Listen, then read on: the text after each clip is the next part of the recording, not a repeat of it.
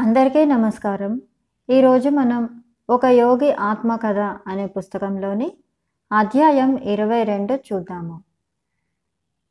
రాతి బొమ్మ గుండె. పతివ్రత అయిన హిందూ స్త్రీగా నేను మా ఆయన్ని గురించి ఫిర్యాదు చేసుకోదలచలేదు. కానీ బౌద్ధికవాదపరమైన ఆయన అభిప్రాయాలు మార్చుకోగా చూడాలని తపిస్తున్నాను. నా ధ్యానం గదిలో ఉన్న సాధువుల పటాలు చూసి వెక్కిరించటం ఆయనకొక సరదా. ఒరే తమ్ముడు నువ్వు ఆయన విషయంలో సాయం చేయగలవని నాకు గాఢమైన విశ్వాసం ఉంది.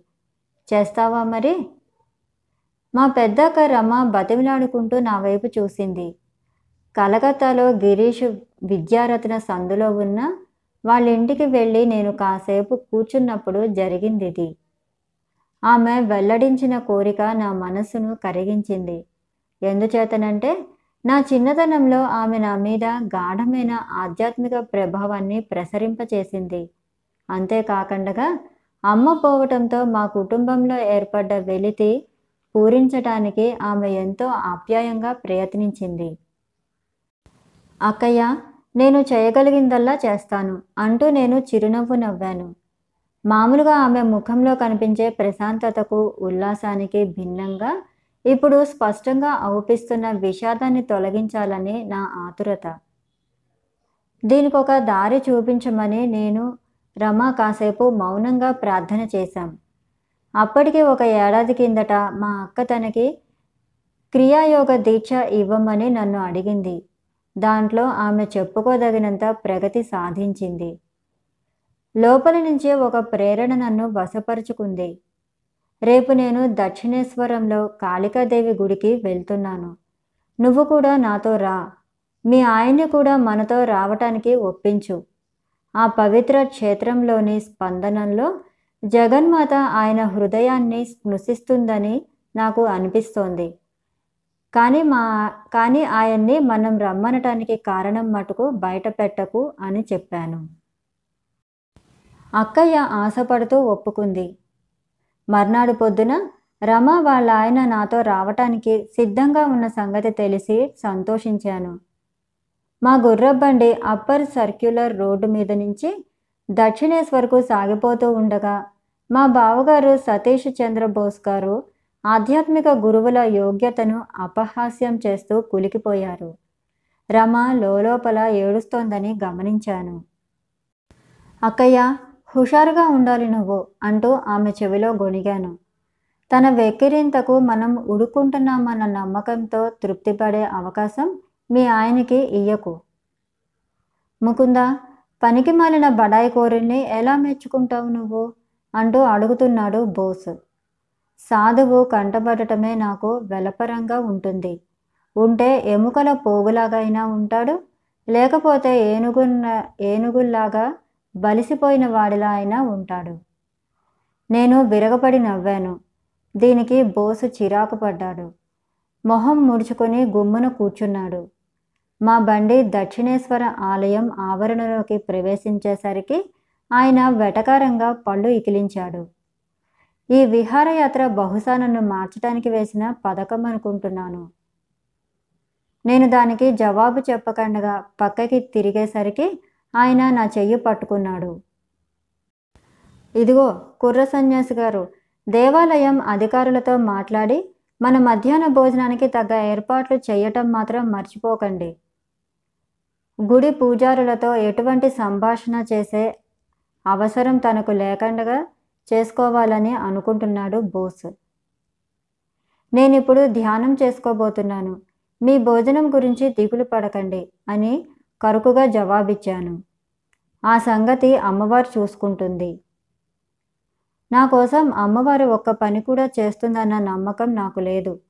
కానీ నా భోజనానికి నిన్నే బాధ్యుని చేస్తున్నాను. బోస్ గారి మాటల్లో బెదిరింపు ఉంది. కాళికాదేవి అంటే ప్రకృతి మాత రూపంలో ఉన్న దేవుడు. విశాలమైన ఆలయానికి ముందు భాగంలోని ముఖ మంటపంలోకి నేనొక్కడిని సాగాను. ఒక స్తంభం దగ్గర నీడపట్టు చూసుకుని పద్మాసనం వేసుకుని కూర్చున్నాను. అప్పటికే సుమారు ఏడు గంటలు అయ్యి ఉంటుంది. కానీ మరి కాసేపట్లో బాగా పొద్దెక్కి ఎండ మార్చేస్తుంది. నేను భక్తి తత్పరుణ్ణి అయ్యి సమాధి స్థితిలోకి వెళ్తూ ఉన్న కొద్దీ బాహ్యసృహ తగ్గుతూ వచ్చింది. నా మనస్సు కాళికాదేవి మీద ఏకాగ్రంగా నిలిచింది.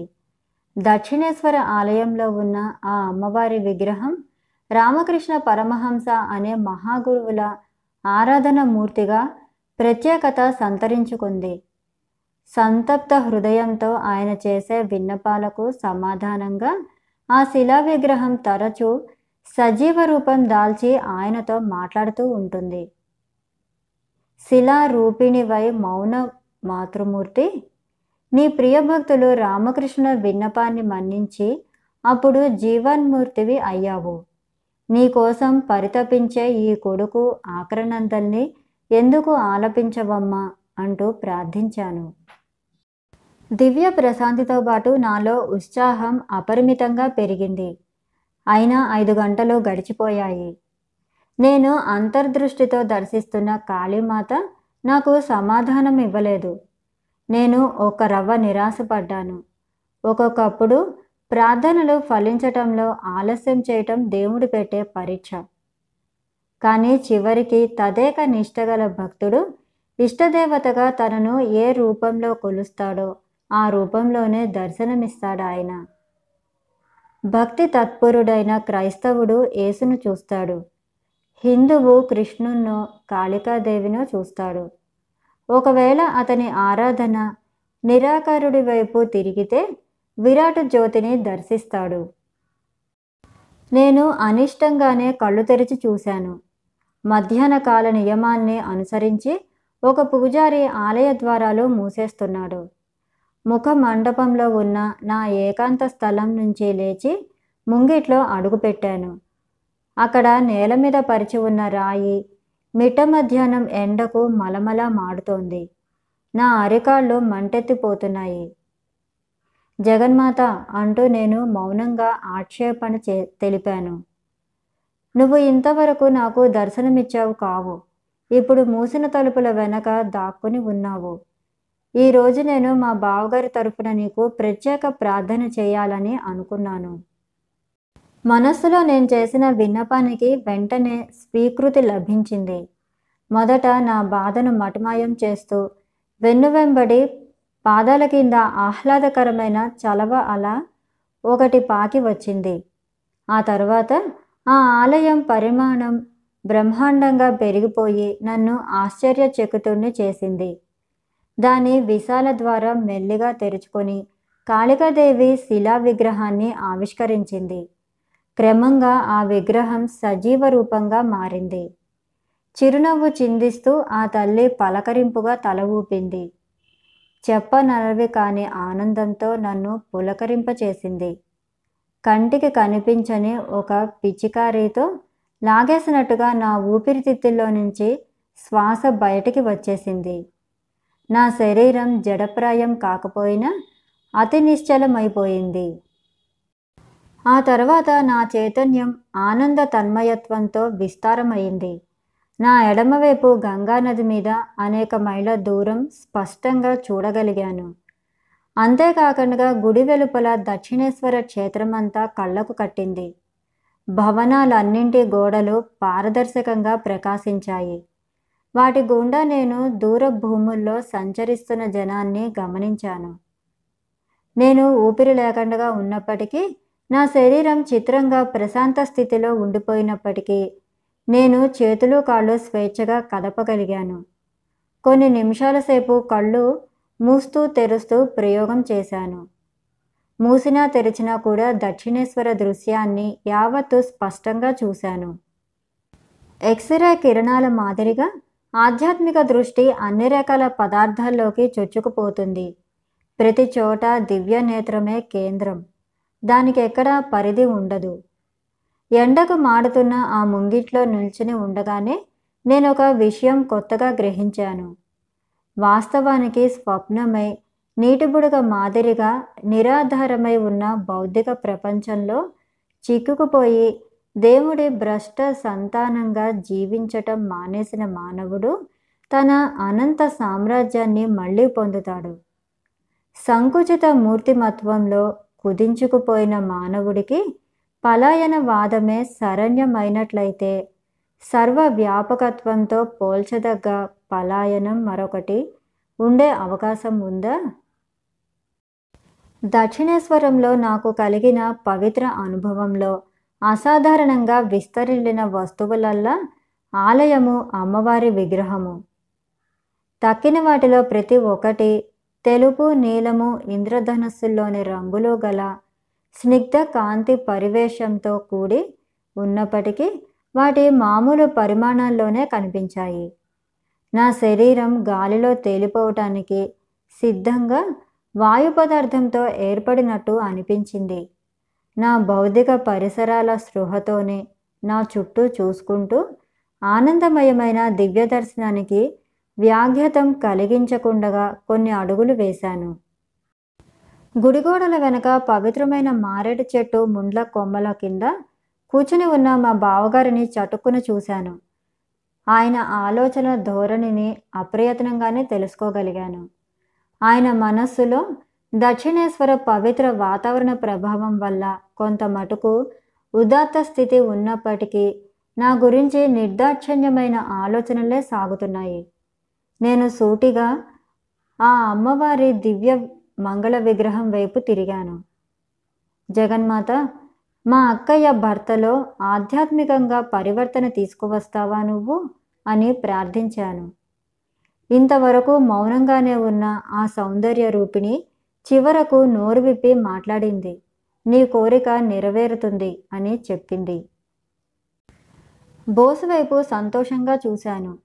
నేను ఏదో ఒక ఆధ్యాత్మిక శక్తి పనిచేస్తోందని సహజ ప్రవృత్తి వల్ల తెలిసి ఉన్నట్టుగా ఆయన నేల మీద కూర్చున్న చోట నుంచి రోషంగా లేచాడు. ఆయన గుడి వెనక నుంచి పరిగెత్తుకుంటూ వస్తున్నాడు. తన పిడికిలు ఎత్తి చూపిస్తూ నన్ను సమీపిస్తున్నాడు. సర్వగ్రాహకమైన దృశ్యం అదృశ్యమైంది. అమ్మవారి దివ్యమంగళమూర్తి అవుపించటం మానేసింది. ఆ ఆలయం పారదర్శకత పోగొట్టుకుని తిరిగి మామూలు పరిమాణాన్ని పొందింది. మళ్ళీ నా ఒళ్ళు సూర్యుడి ప్రచండ కిరణాలకు మలమల మాడుతోంది. ముఖ మండపం నీడలోకి ఒక గంతు వేశాను. బోసు మండిపడుతూ నన్ను అక్కడికి వెంబడించాడు. నా గడియారం చూసుకున్నాను. ఒంటి గంట అయింది. దివ్య దర్శనం గంటసేపు ఉందన్నమాట. పోయి తెలివితక్కు నాయన!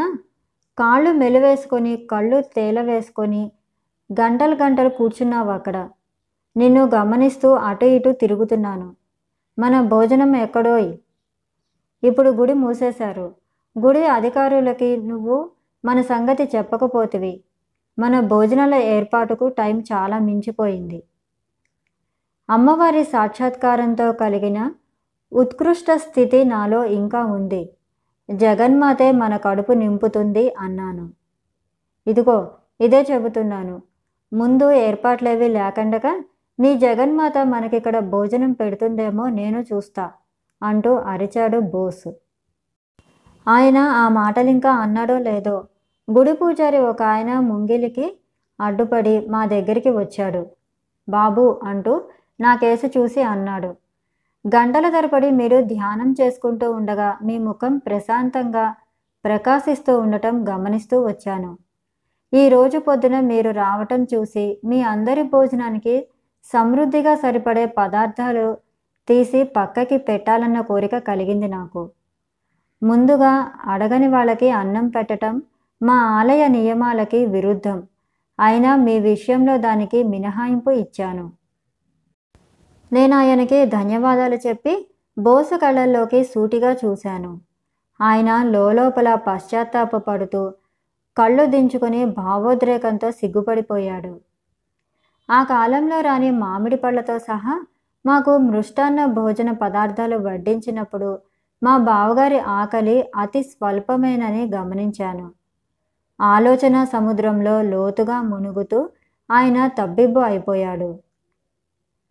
కలకత్తాకి మా తిరుగు ప్రయాణంలో బోసు ముఖంలో బింకం సడలిపోయింది. అప్పుడప్పుడు ఆయన నా వైపు బుజ్జగింపు ధోరణిలో చూస్తూ వచ్చాడు. అయితే ఆ గుడి పూజారి బోసు చేసిన సవాలుకు జవాబు ఇవ్వటానికే అన్నట్లుగా మమ్మల్ని భోజనానికి రమ్మన్న క్షణం నుంచి మళ్ళీ ఒక్క మాట కూడా మాట్లాడలేదు ఆయన. ఆ మర్నాడు మధ్యాహ్నం మా అక్కయ్య గారింటికి వెళ్ళి కలుసుకున్నాను.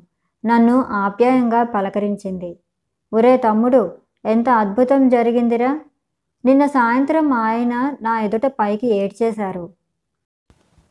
ప్రియదేవి నన్ను మార్చడానికి మీ తమ్ముడు వేసిన పథకం నాలో పరివర్తన తీసుకువచ్చినందుకు ఎంత ఆనందంగా ఉందో చెప్పటానికి మాటలు చాలవు. నేను నీకు చేసిన అన్యాయాలన్నింటినీ ఇప్పుడు చక్కదిద్దుకుంటాను. ఈరోజు రాత్రి నుంచి మన పెద్ద పడగదిని పూజా మందిరంగానే వాడుకుందాం. నువ్వు ధ్యానం చేసుకునే చిన్న గది మనకు పడకట ఇల్లు అవుతుంది. మీ తమ్ముణ్ణి వెక్కిరించినందుకు నేను నిజంగా విచారిస్తున్నాను. ఇంతకాలము నేను అవమానకరంగా ప్రవర్తిస్తూ వచ్చినందుకు నేను ఆధ్యాత్మిక మార్గంలో అభివృద్ధి సాధించేదాకా ముకుందుడితో మాట్లాడటం మానేసి నన్ను నేను శిక్షించుకుంటాను. ఇప్పటి నుంచి నేను జగన్మాతను గాఢంగా ధ్యానిస్తూ అన్వేషిస్తాను. ఎప్పుడో ఒకనాడు నేను తప్పకుండా ఆవిడ సాక్షాత్కారం పొందాలి. చాలా ఏళ్ళ తర్వాత అంటే పంతొమ్మిది వందల ముప్పై ఆరులో ఢిల్లీలో బోస్ గారిని చూడటానికి వెళ్ళాను. ఆత్మ సాక్షాత్కార సాధనలో గొప్ప అభివృద్ధిని సాధించటం జగన్మాత ఆయనకి దర్శనం ప్రసాదించటం తెలిసి నేను అపరిమితంగా ఆనందించాను. బోసు తీవ్రమైన జబ్బుతో బాధపడుతూ ఉన్న పగలంతా ఆఫీసు పనిలోనే సరిపోతున్న ప్రతి రాత్రి ఎక్కువ భాగం గాఢమైన ధ్యానంలోనే రహస్యంగా గడుపుతూ ఉండటం గమనించాను. నేను ఆయన దగ్గర బస చేసినప్పుడు. మా బావగారి ఆయుర్దాయం ఎక్కువగా ఉండదన్న ఆలోచన ఒకటి వచ్చింది నాకు. నా మనసులో ఉన్నది గ్రహించింది రమ. తమ్ముడు నేను బాగున్నాను. మా ఆయన జబ్బులో ఉన్నారు. అయినప్పటికీ హిందూ పతివ్రతగా మొట్టమొదట పోయేదాన్ని నేనేనని నీకు తెలియాలి. నేను పోవటానికి ఇక అట్టే కాలం పట్టదు. ఆమె అశుభం పలికినందుకు నేను అదిరిపడినప్పటికీ ఆ మాటల్లో చేదు నిజం ఉందని గ్రహించాను. తాను ఈ జోస్యం చెప్పిన సుమారు పద్దెనిమిది నెలలకి ఆమె కన్ను మూసినప్పుడు నేను అమెరికాలో ఉన్నాను. మా చివరి తమ్ముడు విష్ణు ఆ తర్వాత నాకు వివరాలు తెలియజేశాడు. రమ చనిపోయే నాటికి తాను సతీష్ బోస్ బావగారు కలకత్తాలో ఉన్నారు. ఆ రోజు పొద్దున తను పెళ్ళి కూతురి ముస్తాబు చేసుకుంది. ఈ ప్రత్యేకమైన ముస్తాబు దేనికి అని సతీష్ గారు అడిగారు. ఈ భూమి మీద మీకు సేవ చేయటానికి ఇదే నాకు చివరి రోజు అని రమ సమాధానం. తర్వాత కాసేపటికి తనకి గుండెపోటు వచ్చింది. వైద్య సహాయం కోసం కొడుకు బయటికి పరిగెత్తుతూ ఉంటే తాను ఇలా చెప్పింది. బాబు నన్ను వదిలి వెళ్ళకు. దానివల్ల లాభం లేదు. డాక్టర్ రాకముందే నేను వెళ్ళిపోతాను. తర్వాత పది నిమిషాలకి రమ భక్తిపూర్వకంగా భర్త పాదాలు పట్టుకొని బాధ లేకుండా హాయిగా పూర్తి స్పృహతో దేహాన్ని విడిచింది. భార్య గతించిన తర్వాత బోస్లో చాలా వైరాగ్యం వచ్చింది అంటూ ఇంకా ఇలా చెప్పాడు విష్ణు. ఒకనాడు ఆయన నేను చిరునవ్వు చిందిస్తున్న రమ ఫోటోగ్రాఫ్ కేసి చూస్తున్నాం. ఎందుకా చిరునవ్వు? అంటూ చటుకున పైకి అనేశారు సతీష్ గారు. భార్య ఎదురుగానే ఉందన్నట్టు. నాకన్నా ముందుగా వెళ్ళిపోయే ఏర్పాటు చేసుకున్నందుకు నువ్వు తెలివైన దానివేని అనుకుంటున్నావు నువ్వు నాకు దూరంగా అట్టే కాలం ఉండలేవని నిరూపిస్తాను. త్వరలోనే నిన్ను కలుసుకుంటాను. ఇది జరిగే నాటికి బోస్ గారు జబ్బు నుంచి పూర్తిగా కోలుకున్నప్పటికీ ఆయన ఆరోగ్యం అద్భుతంగానే ఉన్నప్పటికీ ఈ ఫోటో ముందు ఆ విచిత్ర వ్యాఖ్య చేసిన కొన్నాళ్ళకే ఆయన గతించారు. కారణమేది పైకి కనిపించలేదు. ఈ విధంగా మా అక్కయ్య రమ ఆవిడ భర్త సాధారణ ప్రాపంచిక వ్యక్తిగా ఉండి దక్షిణేశ్వరంలో మౌన సాధువుగా మారిన సతీష్ బోస్ గారు ఇద్దరూ ముందుగా చెప్పి గతించారు. భర్తకు తాము చిత్తశుద్ధితో సేవ చేసినందుకు నిదర్శనంగా భర్త కన్నా భార్య ముందు పోవటం లేదా సేవా విధులు ని నిర్వర్తిస్తూ కన్నుమూయటం ఆధ్యాత్మిక ప్రగతికి చిహ్నమని విశ్వసిస్తుంది హిందూ ధర్మపత్ని. అధ్యాయం ఇరవై రెండు సమాప్తం.